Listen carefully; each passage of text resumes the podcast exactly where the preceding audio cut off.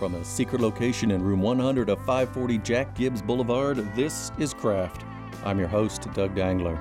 Actor, producer, and author Bruce Campbell will be in Columbus Saturday, August 26th at 6 p.m. at the German Village Book Loft to discuss and sign his new book, Hail to the Chin Further Confessions of a B Movie Actor. This is the follow up to If Chins Could Kill Confessions of a B Movie Actor and a companion of sorts to Make Love, the Bruce Campbell Way. Welcome to Craft, Bruce Campbell.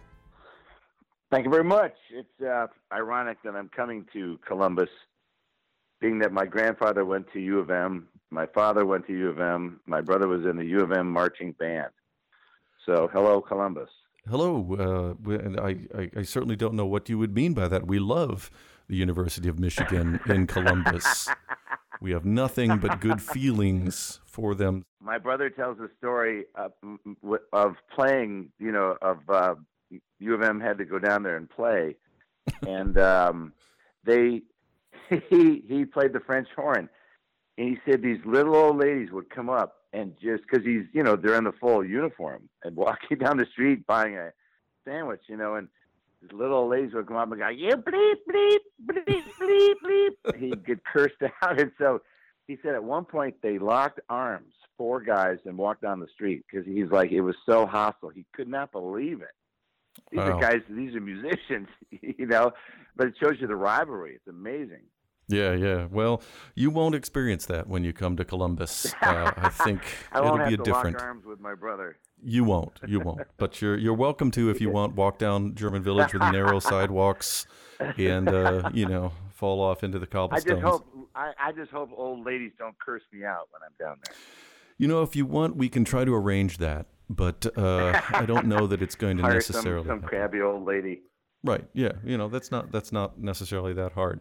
So this is uh, "Hail to the Chin" is your second autobiographical book. Uh, tell me about writing it and maybe what parts of it that you uh, enjoyed the most or you found the most difficult to write. Well, the trick is you, if if you're writing by yourself, you pick the best parts, uh, the best stories, mm-hmm.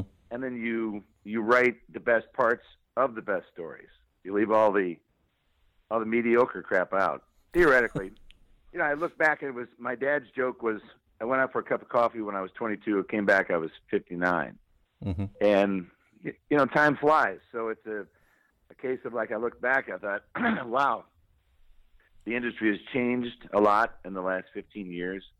Uh, I moved out of Los Angeles. I sort of bailed on Hollywood, and uh, you know they make, they make movies in weird places now. Uh, Bulgaria, Colombia. So I thought there's some stories there. Mm-hmm. Yeah, there's some great stories there.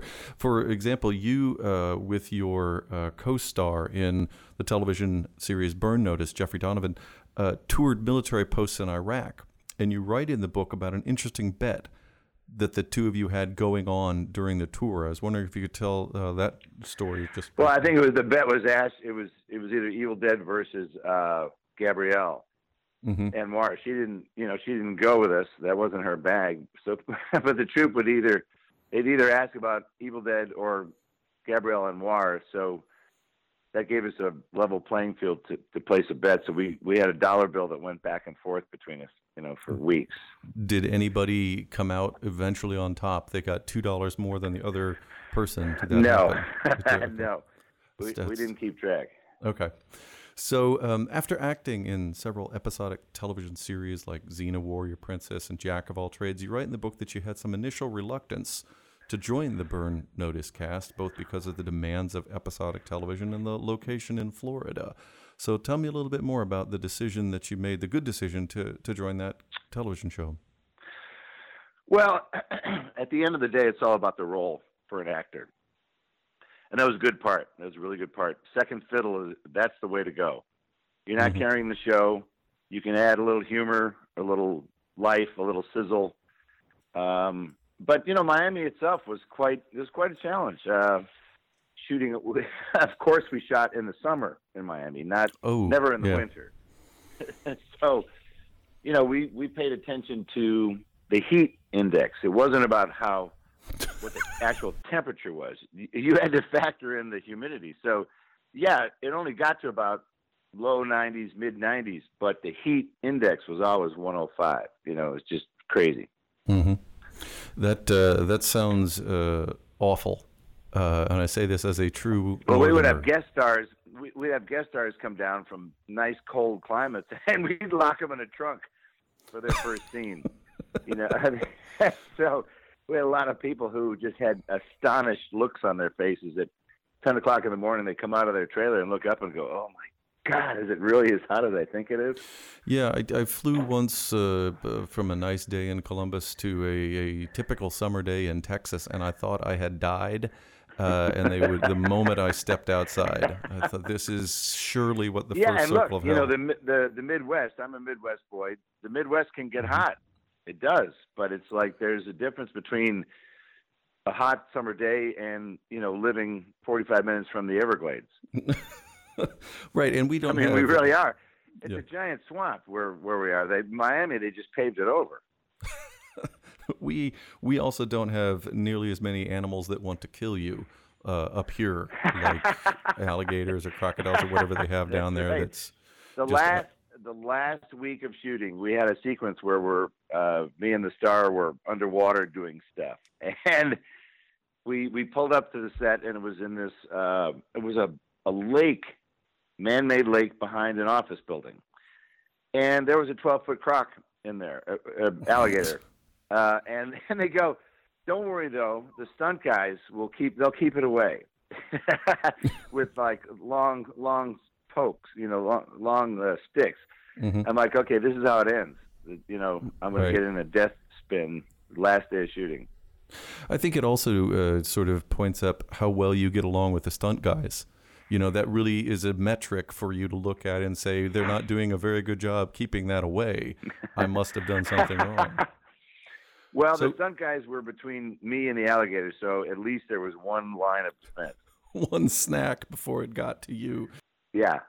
Well give me time to get out So you also discuss in the book how your career has developed a lot and how you gravitated towards science fiction and fantasy and horror like Xena, Warrior Princess, The Man with the Screaming Brain, Army of Dead, Bubba Ho-Tep, which is one of my favorites, by the way. What do you think accounts for that interest? Where do you see that? Uh, you, you wrote in the previous book about sort of having that interest growing up with Sam Raimi and, uh, and the other uh, folks that you were, were working with at that time. But where did that really grow from for you?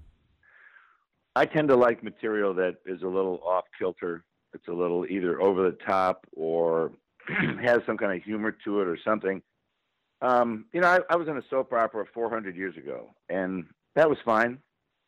But I would never want to do that again. Of, of, of going, hello, Mrs. Johnson. How are you today?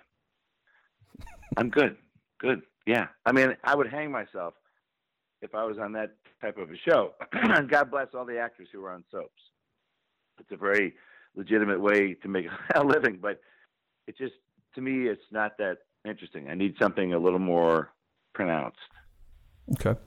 The last question before you go here is you're currently starring as Ash Williams on the Starz series Ash versus Evil Dead, which is a continuation of the Evil Dead franchise.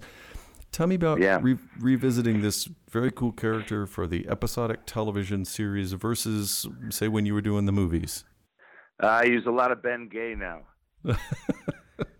I, I, mean, you know, I stretch now. That that's the difference. Um, I never thought I would ever play that character again after Army of Darkness. You know, bombed when it came out in '92, whatever, mm-hmm. and that kind of killed the franchise. But there was a weird resurgence in DVDs you know, mid '90s of like, hey, let's look at these movies and do behind the scenes, and uh, we'll show you the scenes that were cut out, and we'll do the making of and stuff like that.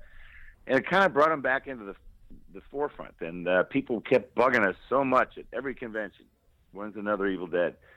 That we finally gave it a shot. We approached a bunch of uh, networks, and Starz was the one that gave us unrestricted content. So we were like, okay, let's try this. So yeah, it's much harder to play Ash now than before, but I have 25 more years of experience to apply. I feel like George Lucas. I can go in and fix Ash.